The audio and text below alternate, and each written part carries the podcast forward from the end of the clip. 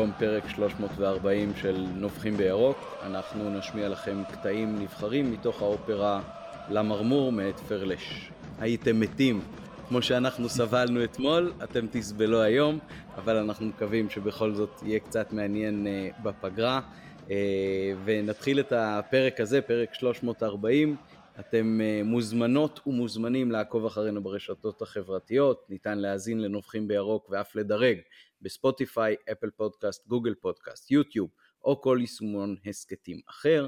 נודה אם תשתפו את הפרק עם חברות וחברים ותעזרו לנו להפיץ את הירוק הטוב הזה, לפחות לכל אוהדות ואוהדי מכבי, ואם אתם מפיצים פעם ראשונה, אז אולי כדאי שתתחילו מפרק אחר, ואת הפרק הזה באמת נשאיר להארדקור. אה, רציתם רכש, אז אה, הנה הרכש הראשון שלנו לערב, זה הפיזיותרפיסט אה, יונתן קרי. גם אוהד הקבוצה וגם מי שעבד בה עד לפני כמה שנים, אנחנו נשמע ממנו בדיוק מתי. מה העניינים מר קרי? אהלן, מה הולך? הכל טוב. יופי, תודה רבה שהצטרפת אלינו הערב, וכרגיל גם אה, מתן גילאור איתנו, מה העניינים מתן? ערב טוב, מה שלומכם? היו ערבים טובים מאלה, דניאל שפע מאחורי הקלעים, אני עמית פרלה. אה, בואו נצא לדרך, בואו נתחיל אה, קודם עם הרזומה של יונתן, אז בוא, קצת תציג את עצמך, אנחנו יודעים שיש לך היום קליניקה בחיפה, בהיכל הספורט ברוממה, וגם עבדת בקבוצה, אז uh, אתה מוזמן לא בקורות אה, חיים רשמיים, אלא ככה בנקודות שלדעתך יכולות לעניין אותנו. אוקיי, okay, רגע, פתחת את המחברת, אתה כותב. אז אני, אני פיזיותרפיסט ספורט מחיפה, uh, תמיד הייתי חיפאי, אוהד הקבוצה מגיל קטן. אני גדלתי על הקבוצה של uh, פרליה ובניון uh, וז'אוטטס, וזה הקבוצת חלומותיי ש, של תחילת שנות האלפיים. אה, התחלת הכי חזק ש... בדיוק, בדיוק, זה... התחלתי בשיא. אמ, ו- וזה גם אחד מהדברים שדחפו אותי להיות פיזיותרפיסט ספורט, זה באמת הרצון uh, לעבוד עם הקבוצה, ולמזלי הגדול יצא לי uh, ב-14, 15, 16 לעבוד קצת קבוצה. Uh, מאוד נהניתי, uh, היום אני עובד בקליניקה, לא עם קבוצה, אלא רק פרטית. ועבדתי עם הרבה קבוצות בעבר, נבחרת ישראל בכדוריד, אבל היום אני, אני בקליניקה, שקט. יפה מאוד, אה, תזכיר לנו 14, 15, 16, זה בעצם העונות הראשונות אה, באיצטדיוננו החדש. כן, כן, כן, אני, אני ממש, אחד הרגעים הכי, הכי זכורים שיש לי זה, זה אה, משחק פתיחת עונה, לפי דעתי זה היה מול הפועל תל אביב בעונת 15-16, וזה היה משחק ראשון גדול שלי, 30 אלף איש בקהל, ודקל קינן. פירס מוגרבי, פירס מוגרבי היה טוב, אבל מי שקבע זה פלט מריבונד של אה, נגיחה של קיאט למשקוף, וריבונד ופלט הכניס מקרוב. וואו, וואו, וואו, טוב, אני יושב. אה, אז, אז מה, זה יפה שזכור לך, מה שלי זכור מהמשחק הזה, כי יש לי blackout של ה-30 אלף איש, ואני צריך לרוץ לדקל, שנפל בערך דקה שמינית, ואני מרגיש שכל הקהל שורף לי עם העיניים על העורף, אה, וזה היה חוויה מדהימה, חוויה מדהימה. כן, זה התקופה של אה, מולנסטין, אם אני זוכר נכון? כן, מולנסטין, גם אה, מאוד, אני חושב שהכי הערכתי אותו מכל המאמנים שיצא לי לעבוד איתו. בן אדם מקסים. יפה, יפה מאוד. ומה בעצם אתה חווה היום כשאתה מסתכל על הקבוצה, על המצב שלה ביחס לאז, אם אתה יכול מנקודת מבטך הצנועה כמובן, אה, להגיד מה, מה קיים היום בקבוצה שלא היה אז, זה יותר סגל, זה כישרון של מאמן, mm. זה, זה איזה שהם אה, דברים שנוגעים לצד ארגוני יותר? אה, אני חושב, מה שאחד הדברים הגדולים שקרו בשנים האחרונות זה שעכשיו יש שני פיזיותרפיסטים, שני פיזיותרפיסטים מעולים, כל הקרדיט להם, תומר בסן וסרגי קרוטוב, חברים טובים. בזמני היה פיזיותרפיסט אחד, זה הייתי אני, אה, לחילופין עם פיזיותרפיסט אחר בתקופות, אה, ו, וזה נותן הרבה מרווח עבודה ברגע שיש שניים, אה, הרבה רוגע, הרבה התייעצויות ביניהם, עבודה אחרת. אני גם רואה שמבחינת הפציעות יש הרבה פחות פציעות משהיו בעבר לפי דעתי, אין לי סטטיסטיקה על זה, אבל זה נראה הרבה יותר טוב, השחקנים בכושר הרבה יותר טוב לקראת סופי משחק.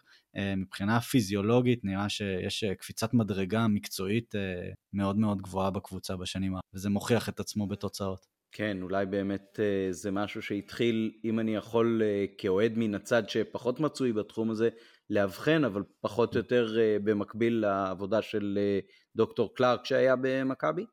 פחות מכיר, מכיר את הבחור האנגלי, המאמן כושר שהיה, ש, שהוא, לפ... אני, אני זוכר שהוא התחיל שינוי מאוד גדול ושינה הרבה דברים בקבוצה. אוקיי. אתם מדברים שניכם על נייל קלארק, זה המאמן קלארק, כן, כן. אוקיי, אוקיי. Uh, טוב, אז uh, בואו אולי ניגש ככה לכמה שאלות שהכנו לעצמנו מראש. Uh, בכלל הרעיון לדבר עם מישהו מהתחום הפיזיולוגי התעורר בעיקר אחרי הפציעה האכזרית של סוף פוטגורנו בליסבון. Mm-hmm. אז בוא תן לנו ככה קודם כל כסקירת רקע על, על סוג הפציעה, כמובן עד כמה שנחשפנו כולנו ונחשפת אתה מהתקשורת. אה, מה גורם לה, מה זה משפיע, מה זה בכלל גיד אכילס, איזה סוג פגיעות יש בו ו- ומה קרה לסוף. אז, אז אה, מה שקרה לסוף זה באמת אחת הפציעות האכזריות והקשות ש, שיש בספורט הכולל ובמיוחד בכדורגל. גיד אכילס זה בעצם הגיד הכי עבה בגוף, זה גיד אה, בעובי של סנטימטר, הוא מחבר את התאומים ועוד שריר שנקרא הסולאוס לעקב, אה, בעצם כל תנועה של קפיצה, כל תנועה של דחיפה, שינוי כיוון, ספרינט, הכל עובר, עובר דרכו. אה, בעצם תחשבו שאתם עושים point עם הרגל, point עם הרגל זה אכילס. אה, בלעדיו אי אפשר פשוט לעשות את תנועת הקרסול הזאת. אז מן הסתם זה גיד מאוד מאוד מרכזי, אי אפשר, לא, לא כמו דברים אחרים, עם רצועה קרועה אולי אפשר לשחק, עם, עם כל מיני דברים אפשר, אפשר טיפה לחשוב שאפשר לחזור מהר, אבל גיד אכילס קרוע הוא בלתי אפשרי להזיז את כף הרגל, את הקרסול. אמ, עכשיו, זו פציעה שלרוב קורית בלי מגע. זה מה שמעניין במקרה של סוף, אה, שזה פשוט היה במכה מאוד חזקה, עם מתיחה של הגיד, אז הגיד כבר היה מתוח בתנועה של סוף, אם אתם רואים את זה, הקרסול שלו במצב מתוח שעושה את הגיד מאוד רגיש, ואז הוא קיבל את המכה הזאת אה, חזקה מהשחקן היריב, וזה כבר היה הקרע. אמ, ואז ברגע שיש קרע באמת זה, זה סיפור די ארוך, זה או שתופרים את שתי חתיכות אה, הגיד, ואז זה שיקום מאוד מאוד ארוך, ניתוח אה, לא מורכב מדי, אבל ניתוח קשה, כי זה שתי חתיכות גיד מאוד עבות שצריך לתפור אותן, אה, ולהזין להם כלי דם כדי שיחלים האזור של התפר, או שעושים שיקום שמרני, שזה פחות נפוץ בכדורגל ובכלל בספורט. פשוט לפעמים לוקח יותר זמן וגם לפעמים הסיכוי לקרח חוזר הוא יותר. לפני שניגע אולי בתהליך השיקום והחזרה, אז mm-hmm. אני אשמח לדעת כמה כואבת הפציעה הזו, ביחס לפציעות אחרות נניח, וכמה כואב הניתוח, mm-hmm. הימים שאחרי mm-hmm. הניתוח. אז uh, במפתיע הפציעה עצמה לא נורא כואבת. אה, כי הגיד עצמו אין לו יותר מדי עצבוב, כלומר במקומות מסוימים אה, בגוף שלנו יש המון עצבוב, כמו נגיד בקצה של האצבע, אז אם תחשבו שמישהו דוקר אתכם בקצה של האצבע זה כאב נוראי, אבל אם מישהו דוקר אתכם נגיד בישבן זה כאב לא כזה נורא, כי זה אזורים פחות עצבוב. אה, אז ככה זה עובד בגוף, אזורים עם יותר עצבוב יותר רגישים ופחות פחות. אז לגיד אכילס יש עצבוב די נמוך, אז, אז הכאב הוא לא כזה נורא. מה שכואב זה אחר כך, כי האזור מתנפח, אה, עם הקרע באכילס בדרך כלל יש גם קרעים בכל מיני רצועות קטנות וכלי דם קטנים, ואז המקום מאוד מתנפח, ואז הכאב הוא בעצם הנפיחות של האזור, ונפיחות בקרסול היא מאוד מאוד כואבת. אה, אז הפציעה עצמה ברגעים הראשונים היא לא נוראית, היא מאוד מפחידה כי זה פאק מאוד חזק.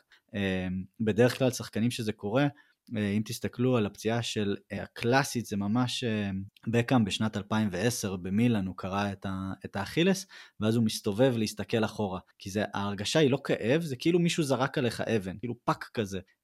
אז הכאב הראשוני הוא, הוא לא נורא, הוא מאוד מפחיד, הרעש, אבל אחרי זה נוצר, נוצר כאב בעקבות הנפיחות, כאב מאוד. ואחרי הניתוח בימים הראשונים? זה ניתוח קשוח, ניתוח קשוח, כי בעצם פותחים שם אה, מאחורה חתך מאוד ארוך כדי להגיע לשתי חתיכות הגיד. אה, כמה שיותר דוחים את הניתוח, גם זה ניתוח יותר קשה, כי צריך, הגיד מתרחק, הגיד כזה אה, אה, נמוג אה, ככל שמשאירים אותו אה, ככה מת שתי החתיכות הקרועות. אז, אה, אז מושכים את שתי החתיכות, מחברים אותן בתפירה מאוד חזקה, אה, ואז שמים את, ה, את הרגל בפוינט, כשהגיד יהיה כמה שיותר רפוי, שהוא יוכל להחלים בלי לחץ. לחץ. אז כן, אז, אז עוד פעם אנחנו מגיעים לאזור של הנפיחות. הניתוח, בגלל שהוא כזה נרחב, אז יש בו המון המון נפיחות, ואז בעצם הימים הראשונים, אפילו אפשר להגיד החודש, חודש וחצי הראשון, זה המון כאב עקב נפיחות, ולא בגלל הפציעה עצמה, הנפיחות שהניתוח יוצר. מה זה אומר שמים את הרגל בפוינט? לכמה זמן? ואיך? תלוי בנית... מגף, מגף שנועל את הקרסול בזווית הזאת, כדי שהוא לא, גם שהוא לא ידרך על הרגל וגם כדי שהוא לא אה, אה, יזיז אותה כדי, אתה יודע, אה, לסכן את, ה, את התפירה של הגיד. אה, אז כן, נועלים ממש במגף, מגף זווית כזה, נועלים את הזווית של הרגל. ולכמה זמן בערך? אה, תלוי מנתח, תלוי בדיוק בתפירה וכמה כמה, אה, קשה או לא קשה היה הניתוח. לרוב פלוס מינוס אה, ספורטאי יהיה סביב חודש עם אגף, ואז בחודש הזה עובדים על הברך, עובדים על הירך, על הרבה דברים מסביב, ומן הסתם השרירי קרסול ושוק מאוד נחלשים בתקופה הזאת, פשוט אסור להזיז את הקרסול, אה, ואז ברגע שאפשר להוריד את המדף, אז ממש תהליך איטי של לפתוח טווחים בקרסול, זה, זה שיקום מאוד ארוך, מאוד כואב. מדברים היום על אה, מינימום של שמונה חודשים לחזרה לפעילות, ופעילות זה אפילו לא מדברים על משחק, אלא על אימון, וכמה שיותר דוחים את זה, גם סיכוי לפציעה חוזרת, סליחה, יורד. אמרת שבדרך כלל זה, זו, זו פציעה שקורית ללא מגע, הפעם זה היה כתוצאה נכון. מחבלה בעצם.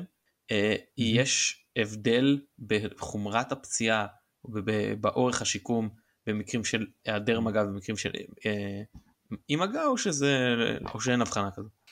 אה, אז לא ממש, כי, כי גם בגלל שהשיקום עצמו הוא מאוד ארוך, אז אתה יודע, אז אם היה עוד משהו קטן אז לא כזה משמעותי. אה, זה נורא תלוי אם היה פגיעה נוספת בגלל המכה שהוא קיבל. כלומר, אם המכה הזיזה משהו בקרסול ואולי גם גרמה לקרע בסחוס של הקרסול, או לקרע בעוד רצועות, אה, אז יכול להיות פגיעה יותר חמורה. אבל שוב, ברגע ש... אם, אם אני, בוא ניקח נגיד דוגמה של שיפוץ. אם עכשיו אתה הולך לשבור קיר ואתה גם הולך לסייד אותו, אז זה לא נורא הסיוד, אתה מבין? אם אתה רק מסייד את הקיר, אז זה סיוד נראה לך משהו נורא, אבל הוא שבר את הקיר. אז גם לסייד את הקיר, אה, זה ניחא.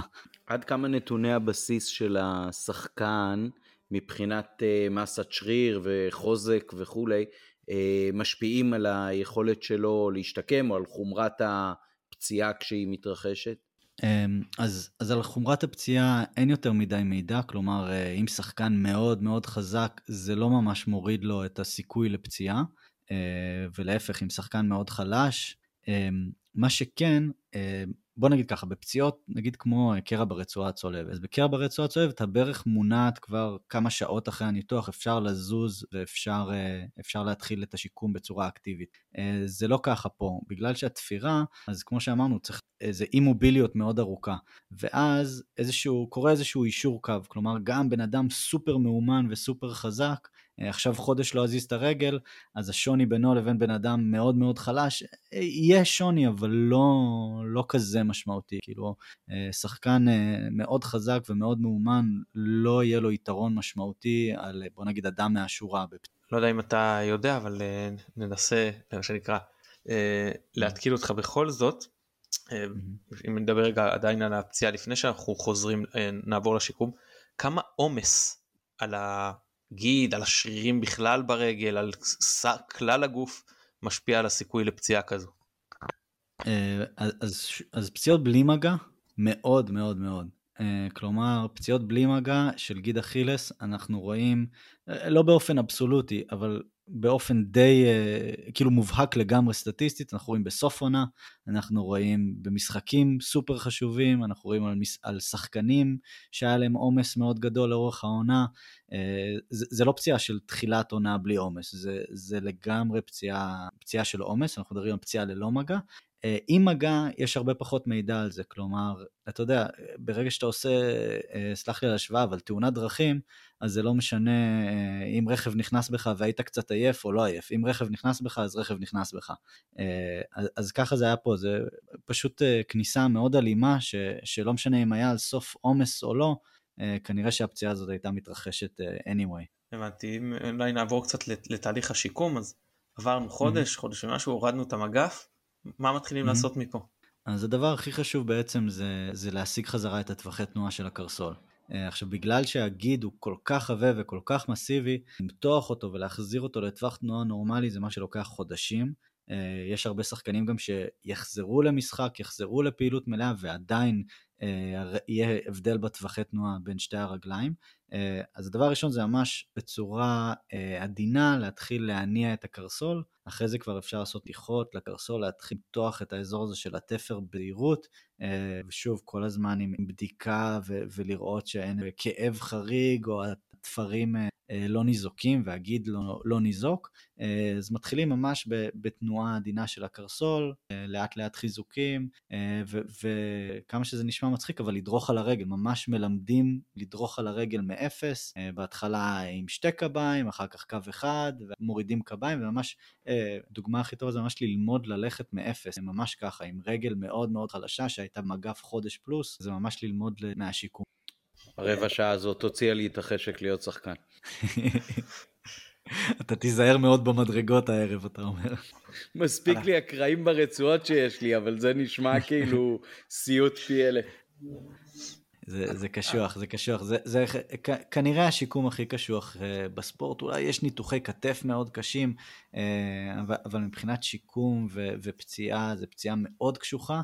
Uh, המזל, כאילו, לא יודע אם להגיד מזל, אבל בכדורגל, אתה יודע, זה קצת פחות משמעותי מענפי קפיצה קלאסיים, דורסל, קפיצה לרוחק, קפיצה לגובה, כדורעף, ששם הגיד אכילס הוא סופר משמעותי.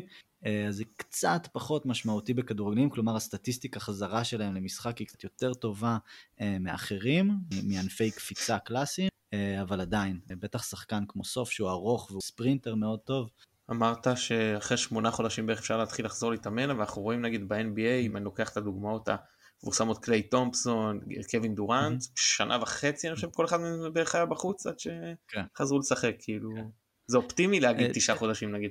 כן, אה, אבל שני דברים. אחד, אה, יש פה עניין של, של תזמון, כלומר, החזרה, אתה יודע, אין זמן טוב להיפצע, אבל סוף נפצע בזמן יחסית לא רע. כלומר, פספס את העונה הזאת, אבל הוא יוכל לחזור לתחילת עונה. אבל בוא נגיד מצב הפוך, שמישהו נפצע לקראת אמצע סוף עונה, זמן החזרה שלו יהיה פלוס מינוס אה, אמצע העונה הבאה.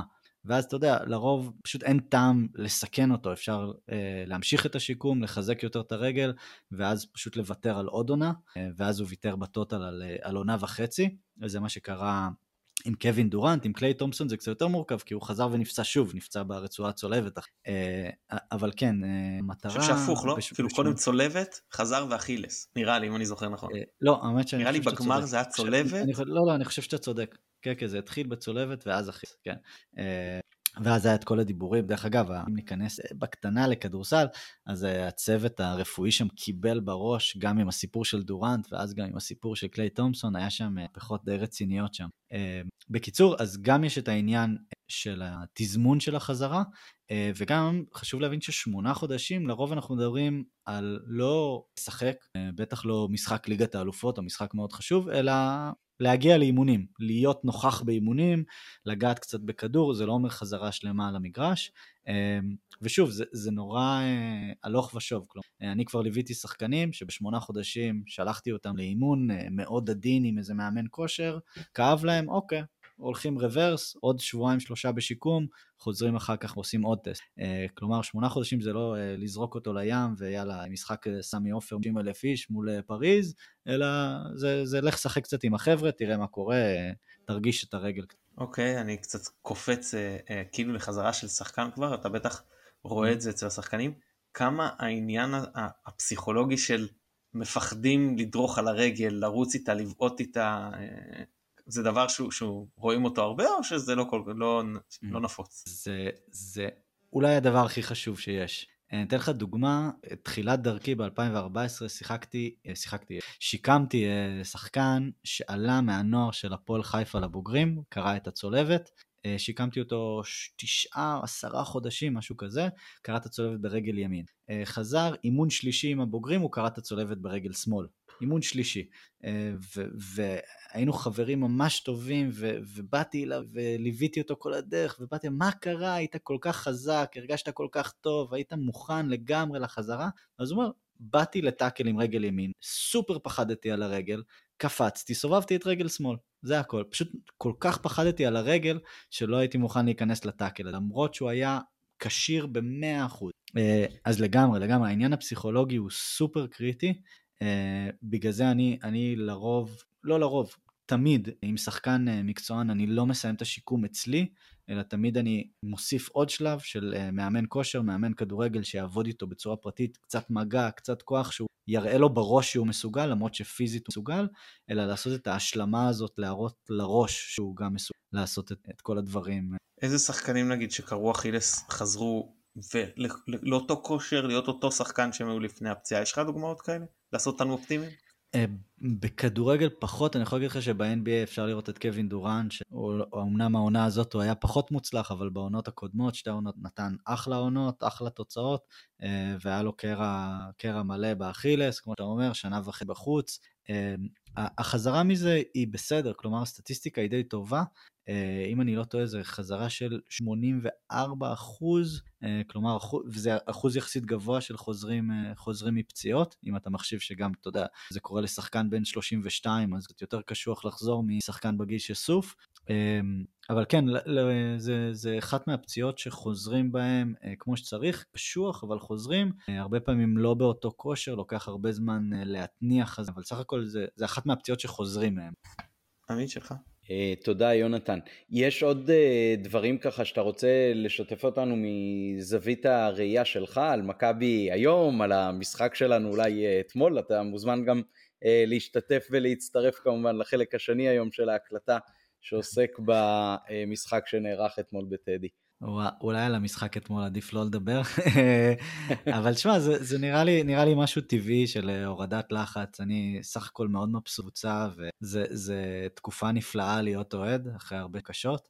אה, ואתה יודע, מכה קלה בכנף, אני, אני לא מתרגש מאוד מההפסד אתמול, אה, זה, אתה יודע, זה דרך מאוד ארוכה, ולפעמים דורכים על אבן פה ושם, אבל מה שחשוב זה, זה הדרך הכוללת ולא לא משחק ספציפי. לא מטריד אותך, אם... זה, לא מטריד אותך זה שאתמול uh, ברק uh, בעצם, לפחות נכון לעכשיו, אמר uh, יש לי 12-13 שחקני הרכב, אני פחות סומך על הספסל, אין לי כל כך מה למצוא בו, מה שבעצם מרמז לנו על עונה ש, שתשחוק את השחקנים עד דק.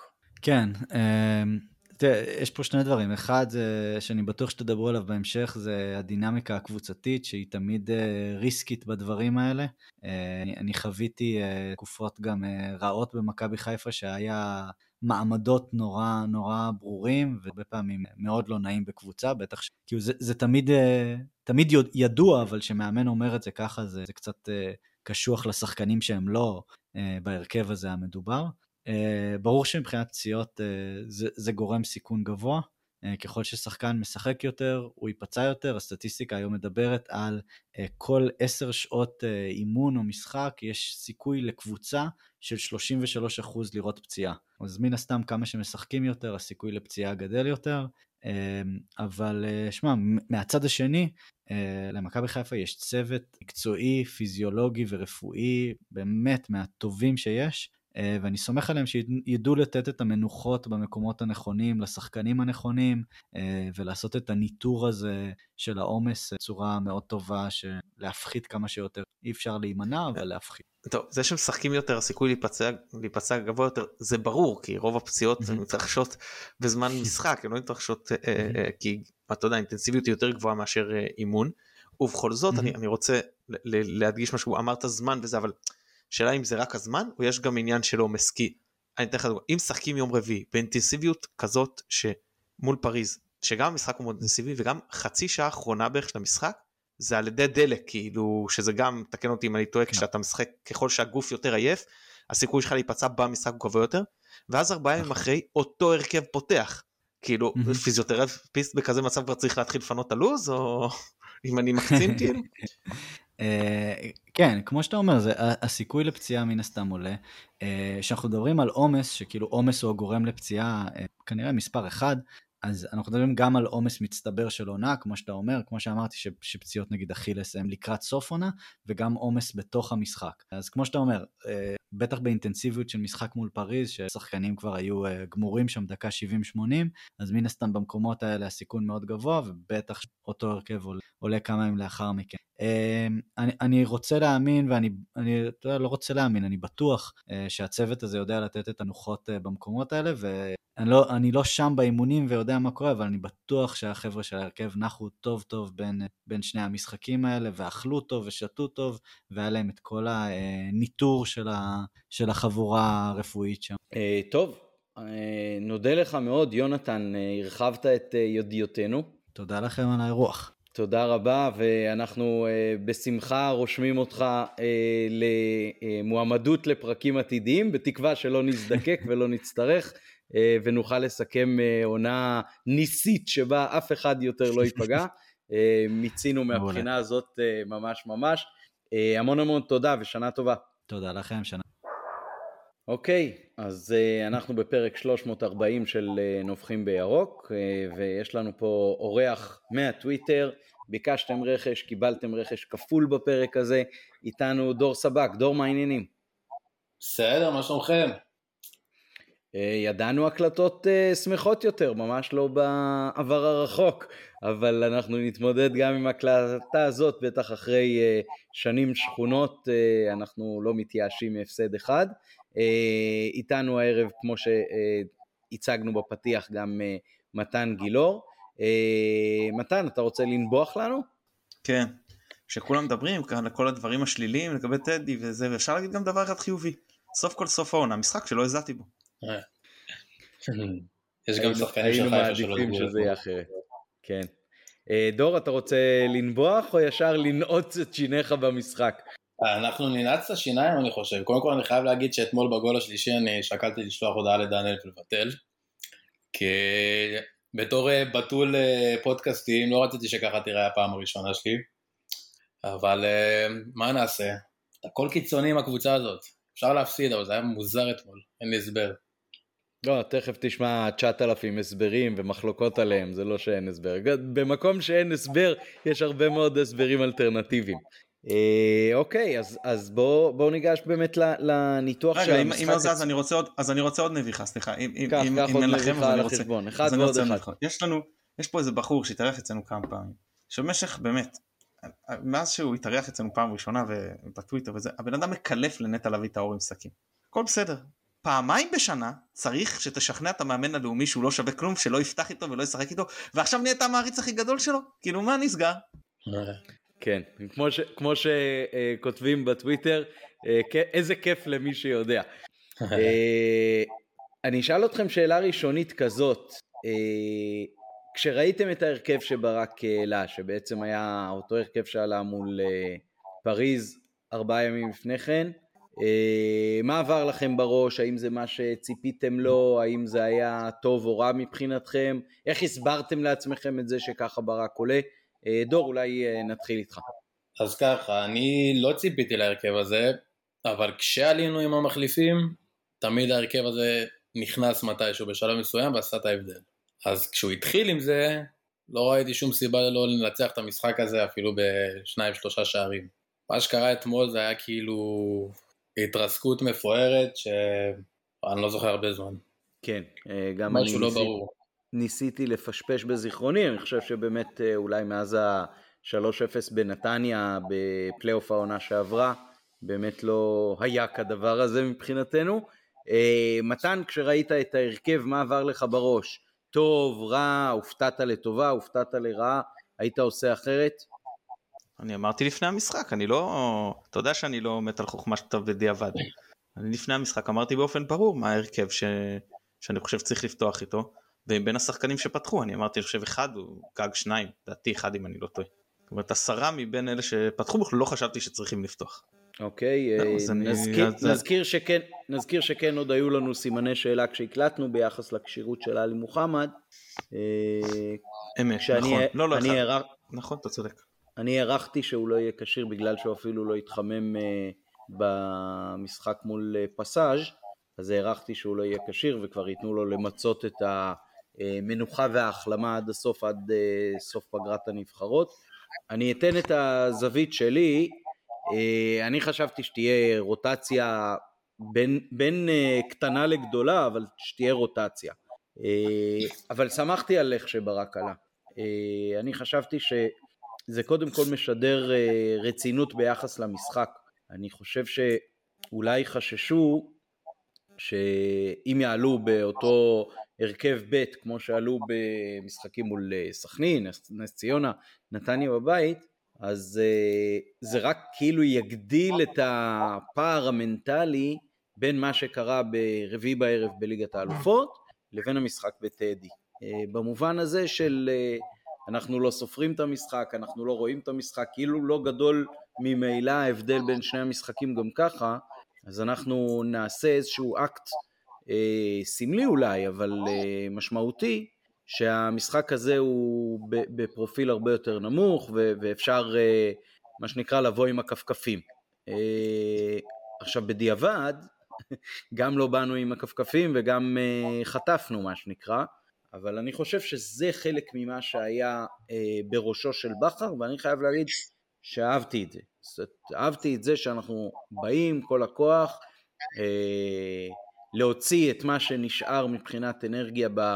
השחקנים הבכירים אה, במשחק האחרון לפני פגרת הנבחרות ולעשות את המקסימום ואם יהיה צורך ואפשרות אז אה, לנוח כשנוביל אבל אה, לא לבוא ולזלזל אני חושב שחלק ממה שגרם לזה זה העובדה שהמשחקים הקודמים עם הרכב ב' נראו לא טוב שלושת המחציות הסתיימו בתיקו לא מספיק הזדמנויות חלק גם ספגנו אה, ההרכב ב' לא הראה שהוא שווה. עכשיו, נכון, מתן, מה שאתה כתבת לי בטוויט, בוואטסאפ נדמה לי, זה מה שהיה טוב נגד הקבוצות האלה יכול היה להיות טוב נגד ירושלים, ואז תכניס במחצית או בדקה 60 את המחליפים הבכירים ו- ותגמור את המשחק. אה, אני חושב שמתן, שבכר נתן יותר קרדיט ל... אה, אריה ולהפועל ירושלים, אחד. שתיים, הוא כבר פחות שמח על המחליפים בגלל שהוא כבר ראה שהם פחות טובים ממה שאולי הוא ציפה מהם.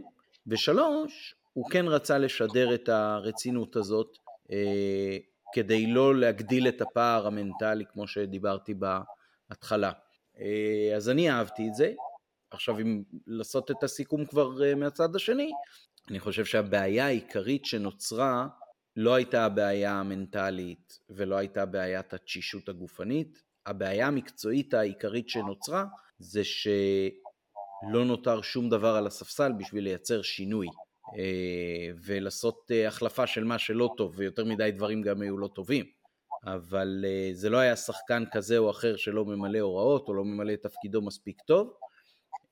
ופה היה בעיניי הכשל והבעיה שאת זה ברק יכול היה לחזות מראש, כי ברק בזה שהוא לא ביצע מספיק חילופים אתמול, או, או לא, לא בשלבים אמיתיים של המשחק, בעצם אמר לכל מי שישב אתמול על הספסל, בטח בעמדות הקדמיות, כי ההגנה, זה, זה לא הייתה בעיה של ההגנה או שחקן הגנה זה או אחר, הוא בעצם אמר לספסל, פחות סומך עליכם. עכשיו את זה הוא ידע מראש, אז אם הוא ידע את זה מראש, יכול להיות שהוא היה צריך להשאיר על הספסל שחקן או שניים שהוא כן סומך עליהם, בשביל שתהיה לו אפשרות פלן בי זו או אחרת. אז uh, חפרתי מעבר למקובל, ואני רואה שאתה כבר מחזיק את המיקרופון ביד. לא, לא, בבקשה. דור, דור, דור, דור יהיה, דור יהיה, אני נותן לדור לפניי, אני רק רוצה להגיב על רק, רק הדבר האחרון שאמרת. אני לא כופר בזה שיש משמעות לזה שגם לא היו כלים מספיק טובים לספסל, או לכל הפחות מבחינת בכר לא היו כלים טובים מספיק על הספסל. אני כן כופר בזה שזה הדבר המרכזי, או אפילו אחד מהמרכזיים. דקה 36, אנחנו כבר 2-0 למטה. אני לא חושב שהספסל פה היה כזה דבר משמעותי. אה, תראה, אם, לא, היה ספסל, אם היה ספסל יותר טוב, יכול להיות שהוא היה עושה חילוף לפני כן, כי ראו שהמשחק הולך לא טוב. אוקיי, אני לא אומר שזה לא היה משמעותי בכלל, אני אומר שהיו דברים שלדעתי יותר משמעותיים, אני אגע בהם בהמשך, אני נותן לדור פה להרחיב קודם. אה, ככה, גילוי נאות, אני לא כזה מבין בכדורגל, אבל אני מאוד מבין במכבי חיפה. זאת אומרת, מה היה בעבר, מה היה בזה, ולהסיק על זה, על סמך זה מסקנות. המשחק הזה היה אנומליה מבחינתי מכמה סיבות. אחת מהן, אני לא יודע להגיד אם זה היה תשישות פיזית או מנטלית או חוסר עומק בספסל, אני כן יודע שגם תשישות פיזית לא מצדיקה דבר כזה, וגם על העניין המנטלי כן עושה רושם שיש שיפור משמעותי תחת ברק בכר. זאת אומרת ברמה שאני כבר יודע ששיחת מחצית של ברק בכר זה כאילו עולים אחרת למחצית שנייה, ועולים למחצית שנייה וחוטפים 3-0 בדקה 53, זה כאילו קבוצה אחרת לגמרי. ואין לי משהו שאני יכול לחשוב עליו שכאילו מצדיק דבר כזה, סבבה, פריז, היי והלואו של הפועל ירושלים כביכול, אבל זה לא היה הפסד בקטנה, זה היה הפסד שהוא חתיכת בום, שגם נראינו מאוד מאוד מאוד מאוד רע. גם כאילו, גם אם זלזלו, לא אמורים לראות ככה, זה היה משהו שהוא חריג, של מכבי, בתקופת עידן בכר זה היה משהו חריג, בעידן אה, ברק בכר. לא משהו שאני זוכר, ובגלל זה אני קצת קצת קצת מודאג, כי הייתי בטוח שאנחנו כאילו מעבר לשלב הזה, שיש בזה חסינות מסוימת שקבוצה של בכר, אה, שבכר יצר בקבוצה, והנה מסתבר שלא, זה סוג של איזה סיוט שחוזר כזה, משהו שכאילו הפתיע אותי לרעה לגמרי, ואני ממש ממש מקווה שמחזור הבא, שזה אולי המשחק הכי חשוב בעיניי, לא ליגת אלופות ולא כלום, שזה ייראה אחרת לגמרי. כי לא הגיוני בעיניי ששחקנים שמתקלים את אמבפה ממש לפני כמה ימים ועושים סיבובים על וראטי, פתאום נראים ככה נגד, כאילו עם כל הכבוד להפועל ירושלים, אבל כאילו, זה היה מוזר, כאילו צפיתי זה היה פשוט עינוי. כן, מתן, מה, מה ההסבר שלך לאנומליה הזאת? מכבי ראתה את הכוכבים של אה, פריז וראתה שהם לא בשמיים, אז היא החליטה שהכוכבים שלה בשמיים? טוב, אני לא, לא מסכים איתכם, כמו שאתם, אה, עמית בטח יודע מה שהתבטאתי בקבוצת הוואטסאפ. אני חושב שהעניין הפיזי פה זה העניין מספר אחד, יש גם עניין מנטלי הפיזי הרבה יותר משמעותי. לשחק מאמץ מול פריס סן ג'רמן זה מאמץ עילי. כשאת, כשאתה משחק 30 דקות, כשאתה כבר עברת את השלב שאתה סיימת את המאמץ העצים, ועכשיו אתה צריך להתחיל מנוחה והתאוששות, זה מה שהיה דקה 60 בחיפה, ומשם לך תשחק עוד 30 דקות בקצב של פריס סן ג'רמן. ההשפעה על הגוף היא מטורפת, ואתה לא מספיק להתאושש התאוששות מלאה, ואפילו לא קרובה למלאה, אחרי ארבעה ימים. אני לא איש מקצוע, אבל וואלה עניינים של כושר וזה מאוד עניינו אותי, ואם אנשים מקצוע רוצים להגיב ולכפור במה שאמרתי, הם uh, מוזמנים. אז uh, uh, ש- שמה שנקרא בתגובות. אני חושב, מהניסיון שלי וממה שקראתי וממה שהתעניינתי, שזה ממש לא מספיק. וגם אם השחקנים היו באים הכי מוכנים טקטית והכי מוכנים מנטלית, הם עדיין היו מתחילים מנקודת אה, אה, מוצא נמוכה יותר לסטנדרט שלהם. זה א'. אני כופר גם בעניין הזה, אני, אני מבין את המחשבה גם של עמית וגם של ברק, של זה מראה רצינות שפותחים עם ההרכב הראשון, אבל צריך גם להגיד מי יראה רצינות. ואני חושב שהסיכוי שההרכב השני בכזה משחק יראה רצינות, היא הרבה יותר גדולה מאשר ההרכב הראשון. גם כי אצל ההרכב השני אין נפילת מתח מנטלית, וגם כי אצל, אצל ההרכב השני אין את העניין הזה של זה לא משחק מול אה, מכבי תל אביב או דרבי, זה רק הפועל ירושלים. כי להם יש רק את המשחקים מהסוג הזה. אז פה הם צריכים להוכיח את עצמם, אז פה הם באים לתת הכל. וזה נכון שההרכב השני לא היה איי איי במשחקים שהוא אה, שיחק, וצריך לקחת בחשבון שזה אה, אתה לוקח שחקן ואתה מכניס אותו כהרכב שני זה הרבה יותר קשה לשפוט כל שחקן בנפרד זה לא שלקחת אותו והכנסת אותו עם העשרה הראשונים וזה גם הרבה יותר גם אם, אם אנחנו נחזור לשחקני הרכב ששיחקו שניים שלושה רק עם מחליפים הם גם נראו פחות טוב. זאת אומרת שזה הרבה פעמים לא רק השחקנים זה עצם זה שאתה משחק בסביבה מסוימת וגם בסביבה הרבה פחות מתואמת. ובכל זאת הם שיחקו במשחקים נחריג נס ציונה שגם הם עשו את שלהם והביאו תיקו למחצית גם דוחה גם נתניה בית, משחקים לא קלים בכלל, שתי קבוצות בית עליון, והביאו את התיקו במחצית. אני חושב, וזה ביקום אלטרנטיבי שלעולם לא נדע, אבל אני חושב שהרכב השני היה מסוגל, לא יודע מה קורה בפועל, לכל הפחות מסוגל, לעשות את זה גם מול הפועל ירושלים, כלומר להביא את התיקו למחצית. כי אני חושב שהפועל ירושלים קבוצה פחות טובה מסכנין, בטח בדוחה, וקבוצה פחות טובה מנתניה, ובטוח בטוח עם הרבה פחות כישרון אישי משתי הקבוצות האלה. וכשאתה משחק הרכב שני מה שמפחיד אותך הרבה פעמים זה לא המידה הטקטית של היריבה וזה לא איך היא מתפקדת כקבוצה זה הרבה פעמים זה עניין הנחיתות בכישרון האישי מה שגם להרכב השני שלנו לא היה עם הפועל ירושלים. עכשיו חשוב לי להגיד טוב את הסייגים שאמרת שאני אומר בפעמים הקודמות כי חשוב להדגיש את זה. א', ברק בכר מבין כדורגל הרבה הרבה יותר טוב ממני. ב', ברק בכר הוא זה שנמצא באימונים ולא אני. ג', ברק בכר רואה את הנתונים הפיזיים של השחקנים ולא אני. ואני אוסיף עכשיו גם ד', ד' סליחה יש לומר. פעם וישי אננד שיחק נגד תוכנת מחשב וניצח. אז הוא אמר זה לא הוגן. בעוד שאותי, בי באו לתמוך הרבה אנשים, אף מחשב לא הגיע לתמוך ביריב שלי. אז אני אגיד אותו דבר, שזה קצת לא הוגן. כי לרוב ברק בכר צודק ומתן גילאור טועה. אבל כשזה קורה, הוא לא הולך לבקר אותי בהסכת שלו. ובפעמים הבודדות, כשאני אומר לפני המשחק שיש לפתוח בצורה מסוימת, הוא מחליט אחרת, וזה קורס לו, אז אני כן הולך ומבקר אותו בהסכת שלי. אז צריך להודות שאני לא הוגן פה כלפי ברק מהבחינה הזאת. זה הזכות שלך כאוהד, אני חושב. כן, ברור, ברור, אני, אני כמובן, אני מתלוצץ. אבל יש לי כן משהו להגיד על זה. זה לא בדיוק אני חולק עליך, זה איזה מקרה שקרה שחולק עליך. בסוף העונה שעברה, אה, יצא לי לשבת לארוחת צהריים עם אחד השחקנים שלנו, לא חשוב שמות, שון גולדברג, והוא, דיברתי איתו על ה meltdown שהיה לנו בפלייאוף, אה, בפלייאוף אם אתם זוכרים, לא הפלייאוף הכי מוצלח שלנו, והוא שם את רוב המשקל על העניין המנטלי, לא כושר ולא דברים כאלה, על העניין המנטלי נטו. אני, אז אני, אני, אני רוצה להגיד לך משהו לגבי זה. אני רוצה להגיד לך משהו לגבי זה. קודם כל אני לא כופר שיש פה גם עניין מנטלי, למרות שאני חושב שהפיזי יותר, וגם בפלייאוף אגב, וצריך לקחת בחשבון ששונגו לא היה עמוס עונה שעברה. הוא נכנס יחסית מאוחר להרכב, והוא לא עשה את, אה, את אירופה בעומס, ויכול להיות שאצלו זאת הייתה הרגשה ככה, ולא בטוח שהוא הרגיש את אותם כאבי שרירים, ואת אותם, אותה עייפות שהרגישו החברים שלו לקבוצה, אני בטוח שהם מדברים, אני בטוח שהוא מכיר את המצב של השחקנים יותר טוב ממני.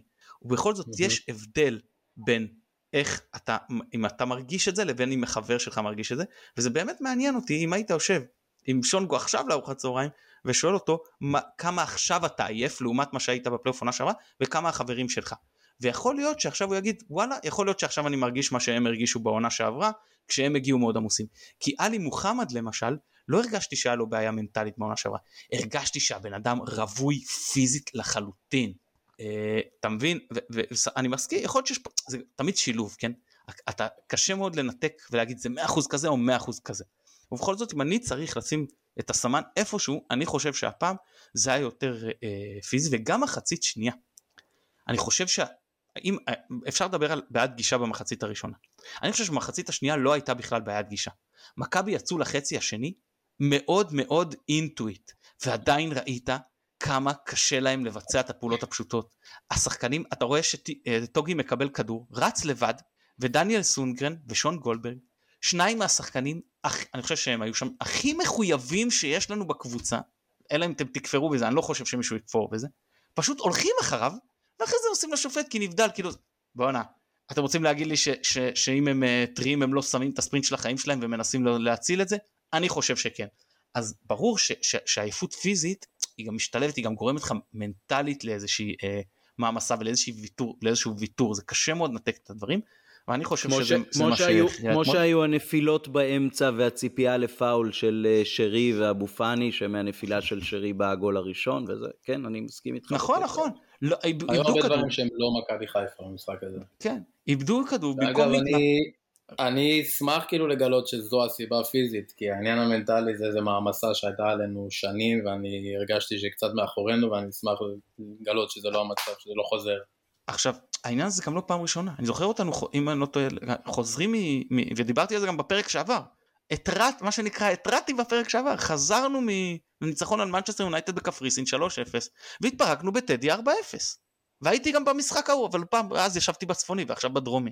ואני זוכר, וגם אז, היינו קבוצה הרבה יותר טובה, מוכשרת, למרות שבית"ר ירושלים הייתה אחלה קבוצה, אבל פיזית השחקנים לא עמדו בזה, ראית שהם קורסים. אני חושב שפה זה, זה ממש, זיהיתי הרבה מאוד uh, נקודות דמיון למה שהיה. חוץ ממה שאמר לי נכון מישהו ביציע, ש... ש... אה, או לא זוכר אם זה כבר ביציע או זה, שאז אה, אה, אה, שהפעם היה, לא היה בגלל החרם, לא היה כל כך חידוד, ואז היה ממש קרנבל וזה ביציע עם הרבה פחות אוהדים אגב.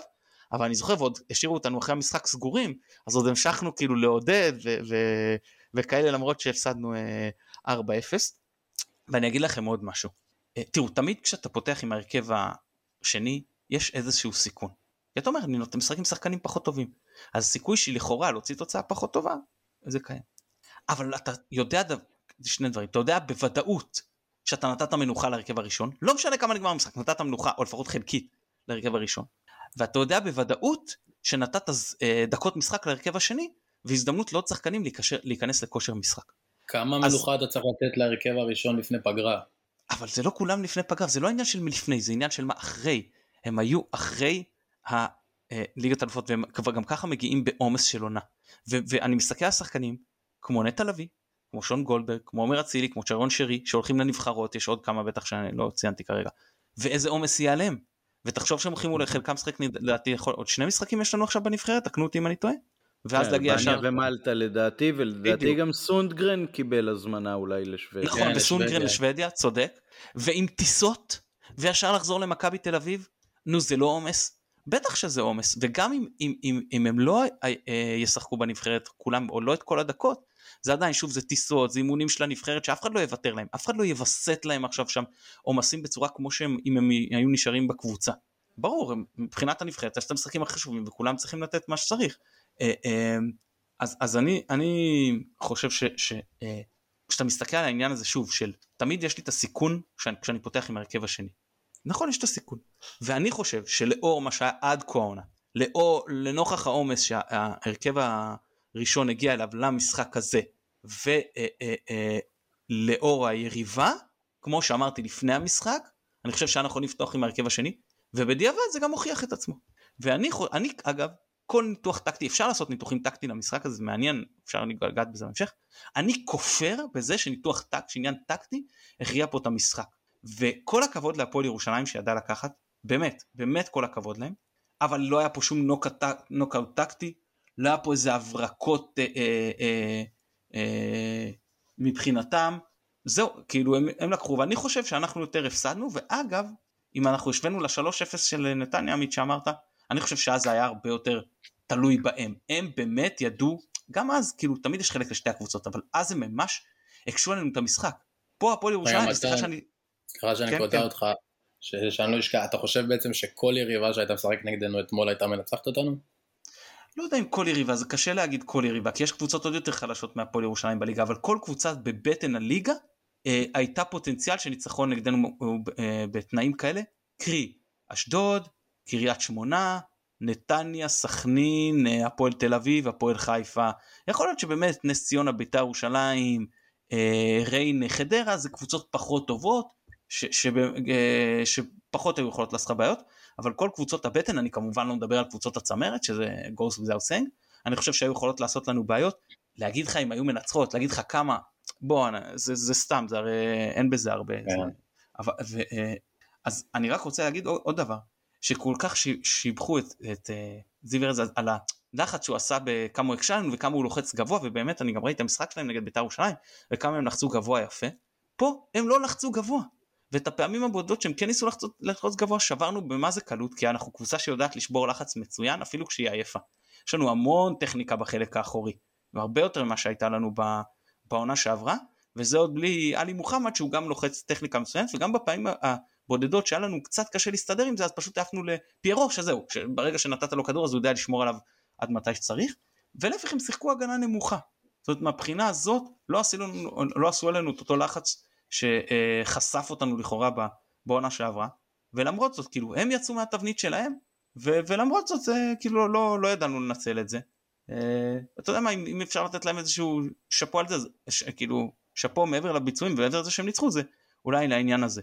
להבין שמול מכבי כל כך עייפה לא צריך אה, לרוץ ו- ו- ו- וללחוץ כי, כי יש טכניקה בחלק האחורי, אלא פשוט לתת למכבי לצאת, לתת שטחים, שטחים ששחקנים עייפים זה אומר יותר ספרינטים וספרינטים יותר ארוכים, שזה הדברים הכי קשים ב... מבחינת כשאתה עייף. לתת את הספרינט ולתת את הספרינט הארוך, כי לרוץ בקצב איטי זה משהו שאתה כן יכול לשרוף בחלקים יותר גדולים מהמשחק. טוב, אז מתן חשף, מתן חשף, רגע, דור, מתן חשף, מתן חשף שהוא היה בטדי. אתה היית בטדי אתמול? אני לא הייתי בטדי. לא היית בטדי.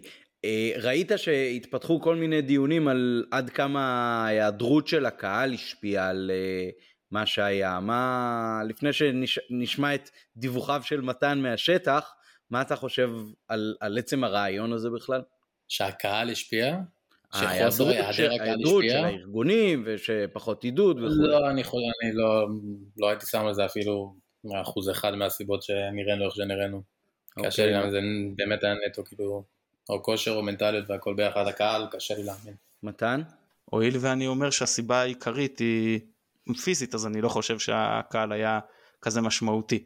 היו לנו משחקים בעיקר בעונה שעברה, שם, שם, ש, שאמרתי ש, שהשחקנים כאילו, אתה יודע, מה שזלזלו וזה, וזה משהו שקהל נגיד יכול לשנות במידת הדחיפה שלו. זה לא מה שהיה אתמול. אמנם מבחינת אווירה היה פחות עידוד בדרך כלל, היו פחות אוהד, אוהדים מאשר שהיו באים בטדי כמובן עם אה, לא היה את אחרים, וכמובן שהיו פחות עידוד בלי הארגון, למרות שהיה, כן היה עידוד, אבל פחות. אבל שוב, אני לא חושב שזה אה, מה שגרם לה, להפסד. אוקיי, okay, עכשיו שאלה, שאלה, שאלה זהה נושא, נוספת, אבל, אבל עם שני חלקים. אחד, מה בכל זאת היה בעיניכם אה, חיובי אתמול? נקודה כזאת או אחרת במשחק או בהתרשמות הכללית. אני אגיד את שלי, שאחרי ה-3-0, אה, כשכבר זה נראה היה שזה עלול אה, להתפרק, וגם היו להם עוד הזדמנויות אחר כך, למרות שגם לנו היו הזדמנויות והיה באמת חוסר דיוק מאוד מאוד לא אופייני, זאת אומרת מהבחינה הזאת זה משחק ש, שמהזדמנויות שהיו כן, מכבי מייצרת שניים שלושה שערים במשחק אה, רגיל לדעתי, הכדור היה די הרבה בתוך הרחבה של היריבה, אבל באמת אה, ראיתו כאילו אין, אין כוח לבעיטה האחרונה או חוסר דיוק, זה בהחלט דברים שאני יכול לקבל שבאים גם מהמקום הפיזי.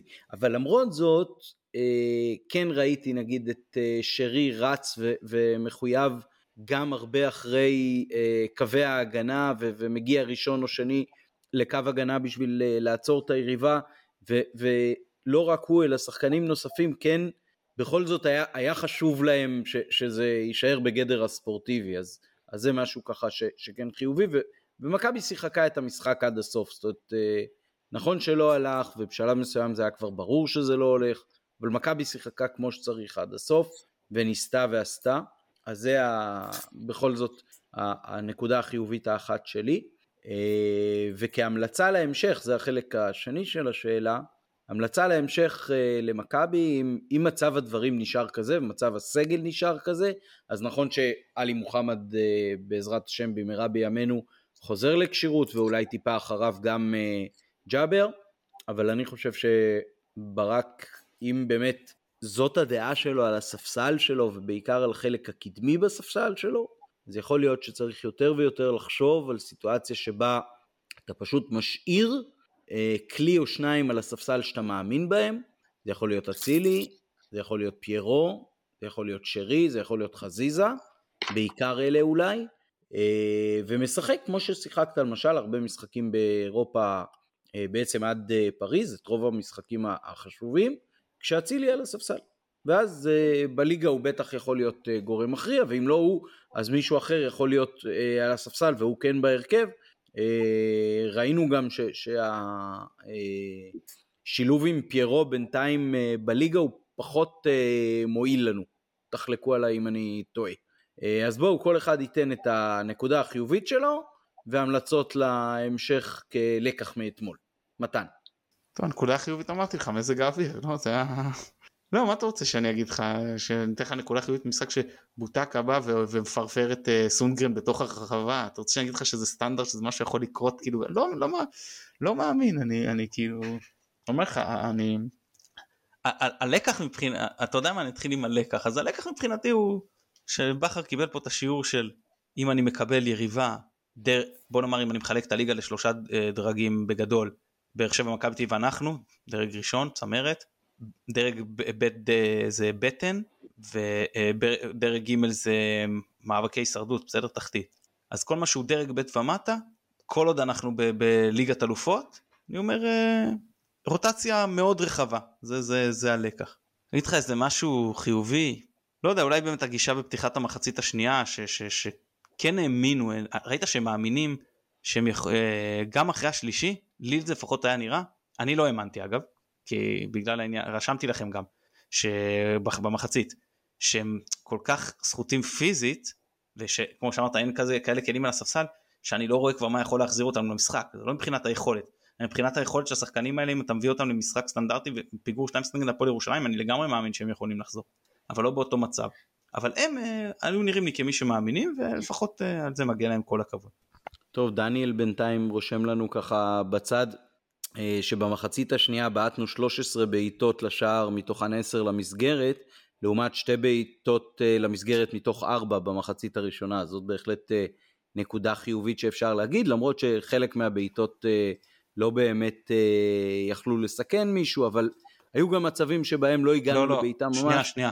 אני, לפי הנתונים של המינהלת, במחצית השנייה בעטנו 10 פעמים לשער, 7 למסגרת. לעומת 3 ו-1 במחצית הראשונה, סך הכל 8 מ-13. לפחות לפי אני סומך על זה שדניאל ספר יותר טוב. אה, אבל כן אני, אני אגיד את מה שהתחלתי, כן היו מצבים במחצית השנייה שגם הכדור טייל בתוך הרחבה ולא הגענו לכדי בעיטה ממש, אה, וזה גם משהו ש, שהוא חיובי, זאת אומרת, אני חושב שכן הכיוון היה בכל זאת של שיפור, לא רק בגלל שהמחצית השנייה הסתיימה ככה ולא אחרת, אבל, אבל כן, זה, זה מה שהתכוונתי, שמכבי ניסתה עד הסוף ומכבי לא, לא באמת נשברה במשחק הזה, למרות ש, שהיא חטפה מכה חזקה מאוד. דור, בוא, אתה רוצה גם uh, להשיב לשאלה הזהה שלנו? אה, נקודה חיובית. נקודה חיובית ולקחים להמשך או המלצות להמשך. שלא נסעתי נראה לי, זו נקודה חיובית. כאילו, סלחו לי ש... אני חושב שמכבי חיפה הנוכחית, להסתכל על סטטיסטיקה של בעיטות לשער כמשהו חיובי זה קצת לחפש בכוח, לא הייתי רוצה להיות במצב הזה, אני חושב שהנקודה הכי חיובית תכלס, שזה קרה עכשיו, לפני מכבי תל אביב, אם לקבל את הכאפה הזאת זה לפני מכבי תל אביב, ובעיניי זה הדבר החיובי היחיד שאני לוקח מהמשחק הזה, ויצא להמשך, שוב, קטונתי, כן, ברק בכר זה מה שהוא עושה, אני אומר אמן, אבל אולי כן הייתי מבחינת הרכבים שם את החשיבות כבר יותר על הליגה, כי ליגת אלופות זה נחמד, זה חוויה, וכן, יש גאווה על איך שנראינו מול פריס סן ג'רמן, אבל נשארים עם המחמאות, ובסופו של דבר, אתה יודע, אנחנו עוד לא ברמה של כאילו באמת להתחרות בליגת אלופות, זה עצם העניין שהגענו לשם, זה משהו שלא חשבתי שיקרה בימיי, אה, וכן קצת לשים יותר דגש על הליגה, כדי כן לבנות פה שושלת, וכן, בסופו של דבר, דרגוג במאי, ליגת אלופות אנחנו נסיים הרי אז מה שאתה, אומר, מה שאתה אומר בעצם שבפריז מי שיחליף חולצות עם מסי יהיה אושרי מאור לוי. לא, שנייה שנייה שנייה אני, אני, אני, אני, אני, אני צריך להגיב על זה, אני, אני צריך להגיב על זה. אושרי אה, גיטה, כן, זה מי שעבר לי בראש. קודם כל, קודם כל, או ישראל זגורי שכבר שיחק מול יובנטוס. כן. קודם, קודם כל אני מסכים שהליגה יותר חשובה מליגת אלופות אגב בלי קשר למצב בליגת אלופות קטגורית אני חושב שהליגה זה דבר הכי חשוב אבל ואני אמרתי את זה אגב בהסכת עמית בטח זוכר כנקודה אה, שלילית בהעפלה לליגת אלופות עוד לפני כאילו ברור שיש גם הרבה דברים חיובים אבל גם בעניין השלילי כשבמפעלים יותר נחותים בעיקר ב- בליגה האזורית אתה מאבד עניין ספורטיבי אתה יכול לעלות בהרכב שני. אתה לא עולה בהרכב שני בליגת אלופות זאת הבמה הכי גדולה בעולם. זה עניין של כסף, זה עניין של יוקרה, של תדמית, יש פה כל כך הרבה של אוהדים ששילמו המון כסף כדי לבוא ולראות את המשחק, יש פה כל כך אה, אה, אה, אה, הרבה משתנים של תקשורת, של ספונסרים, ש... באמת, אתה שם, גם אם אתה מגיע עם אפס נקודות למחזור האחרון, לא מדבר עכשיו על שחקן שתיים, אבל כאסטרטגיה, אתה שם כל מה שאתה יכול על המשחקים של ליגת האלופות, אנחנו לא קבוצה, אלא אם אתה מבטיח עלייה, ואז זה משהו אחר, לא, לא נדבר כזה מצב ש... על הקבוצות הגדולות באירופה שבטוח שהן יכולות, כשהן פוגשות קבוצות יותר נחותות, הן יכולות לעשות רוטציה. למרות שפריז ראינו שהם עלו עם עשרה מבין השחקנים, כאילו רק חוץ מחכים הם עלו עם, ההרכב הכי חזק, שהם יכלו לת... לשים באותו משחק. אבל בסדר, אם קבוצו, קבוצה עכשיו אה, פוגשת, אני חושב לביין מלחן יש ויקטוריה פזן, יכול להיות שהם ישימו שם כמה מחליפים, זה לגיטימי, או קבוצה שמבטיחה עלייה, אבל קבוצה בסדר הגודל של מכבי במצב הנוכחי, שאתה עושה אלופות ממוצע פעם בעשר שנים, אתה שם כל מה שאתה יכול על המשחקים בליגת האלופות. שוב, אם זה היה ליגת, ליגה אזורית, הייתי אומר, מסכים. עכשיו אין דבר כזה. אתה צריך להמשיך, לדעתי בכל, אופן, וההרכב השני יצטרך לתת את הפתרונות נגד ריינה, וצריך לתת את הפתרונות אחרי זה אני חושב יש קריית שמונה, ואחרי זה בית"ר ירושלים, אני לא טועה. אין מה לעשות. אז גם במחיר בעצם, גם במחיר של אובדן דומיננטיות בליגה. אין ברירה. אין ברירה, אין ברירה. אין ברירה, זה אחד המחירים. כי כרגע ההרכב השני לא נותן מענה כל כך טוב. הוא מביא אותך למחצית בתיקו, זה מה שאתה צריך ממנו במשחקים האלה. אני צריך שהוא יביא אותי בנוף הגליל, בגרין, כאילו, בתיקו למחצית. אני צריך שהוא יביא אותי בקריית שמונה, בתיקו למחצית. אני צריך שהוא יביא אותי בטדי נגד בית"ר ירושלים, בתיקו למחצית. זה מה שאני צריך מהם. ואז אני עושה שלושה חילופים מחצית, דקה, לא יודע, אפילו דקה שישים, ועוד אחד דקה 75 נגיד דקה 70 ומכריע את המשחק בדיוק כמו שהיה נגד נתניה ונגד סכנין שוב שתי קבוצות יותר טובות מהקבוצות שאנחנו הולכים לפגוש זה, וגם מה שהיה נגד נס ציונה, למרות שהיא קבוצה פחות טובה. אה, יש לך טרנר ויש לך מכבי תל אביב שקיבלת אותם לפני, ויצא לך טוב כי אתה באמת פותח נגדם מהרכב הראשון, אני חושב שכולם יסכימו שפחות או יותר ההרכב הזה, אולי שינוי אחד, כן או לא עלי מוחמד, כן, אבל צריך גם לפתוח נגד מכבי תל אביב, ואגב זה מראה כמה אני לא כועס על השחקנים, ואין, לא בא בטענות אליהם, כי כמה הם היו עייפים, אני עדיין חושב שהם צריכים לפתוח נגד uh, מכבי תל אביב. Uh, אז כן, אז לשאלתך, כן, למרות ששוב אני אומר, הליגה היא הכי חשובה, ואם זה היה מפעל אחר, סיכוי טוב שהייתי אומר כמוך, במצב הנוכחי, במפעל הנוכחי, אתה עד הסוף נותן את כל מה שיש. כן, אני בהחלט עם uh, מתן בעניין הזה. Uh, דור, עוד uh, מילות סיכום לערב העגום אתמול בטדי? לא, נקווה שזו הפעם האחרונה. ונקווה להקליט, שאתם תקליטו פרקים בנסיבות יותר משמחות. כן, בהחלט, בהחלט. זה, האמת שכשחשבתי על ההקלטה של הערב, הדבר הראשון שעבר לי בראש, שזה סוג של פרק רטרו לעונות מאוד מאוד עגומות שההקלטה בהם הייתה בדיוק מה שהרגשתי תוך כדי המשחק, זה היה כזה משחק רטרו לחלוטין. כל כן, הגישה, כן. כל שם נראה... תראה, האמת שאח שלי בדיוק סיפר לי בשבוע שעבר, שהוא ככה עשה סוג של אה, שיחה לשני הבנים שלו שבאים איתנו כבר קבוע ליציע, והוא אמר להם, תזכרו כל רגע, תנצרו כל חוויה וכל זיכרון, זה לא תמיד ככה. יש הרבה מאוד פעמים שזה לא ככה, ו- וצריך לדעת להעריך את הרגעים שזה ככה, וצריך להתכונן גם מבחינה מנטלית כאוהדים לרגעים שזה לא ככה. אז uh, אנחנו מאוד מקווים שהנפילה הזאת uh, עכשיו הייתה באמת uh, חד פעמית והכל, אבל uh, אני חושב שכל מי שזה חסר לו, uh, זה נתן לו ככה תזכורת טובה מאוד, uh, ואולי uh, יכולת גם להעריך יותר את מה שאנחנו חווים פה בשנתיים, שנתיים וקצת האחרונות. מתן, עוד uh, מילות סיכום שלך? כן, אתה יודע, הרבה פעמים יש את העניין שאתה רוצה לשחק אותה מבין, ואתה אומר למישהו, שים עין על השחקן הזה. 99% מהפעמים זה לא קורה עם זה כלום, כי אתה מנסה לצאת איזה גאון, אתה יודע, כמו שאמרתם איזה אושרי גיטה דקה 80 וכמה לא, או שזה הוא היה שנכנס שם נגד מכבי תל אביב בהפסד 3-2, אני כבר לא זוכר, או שחקן אחר אה, ששום אז הכניס. אה, זה היה יכול להיות שאני כבר... מוחמד קליבת לדעתי. לדעתי לא, מוחמד לא, קליבת זה נגד הפועל תל אביב. לא, לא, זה כבר עונות אחר כך, אני לא מדבר על זה. אני לא מדבר על זה, אני מדבר, אבל לא חשוב, זה לא העניין. אה, קצת להגיד שאתמול, אתה יודע, על פניו אתה מסתכל על השחקנים של הפועל ירושלים, והחשודים המיידיים זה בוטקה, שהוא באמת שחקן יחסית כאילו פרופיל גבוה לקבוצה הזאת, גוני נאור המדובר ונדב נידם שמדברים עליו כמושל עם מאוד מאוד פוטנציאל, ואתמול באתי לעופר לפני המשחק, ישב לידי ואמרתי לעופר, שים עין במשחק הזה על אופק ביטון. אומר לי לא, אבל זה, וזה, אומר לו, עופר, שים במשחק הזה עין על אופק ביטון. תשמע, באמת, זה, זה שחקן כאילו שראיתי כמה ניצוצות ואני אומר לך ששווה לשים עליו עין, שני שערים בבישול הבחור הזה הביא עלינו. ומכולם אחר כך אתה זה שאומר שהוא לא מאמין בנאחס. אמרתי לך להאמין בנאחס מביא מזל רע. כן. טוב, נודה לכולם. אה, תודה דור. תודה לכם. מקווים לארח אותך בנסיבות הרבה יותר uh, משמחות uh, מאשר uh, אחרי המשחק הזה.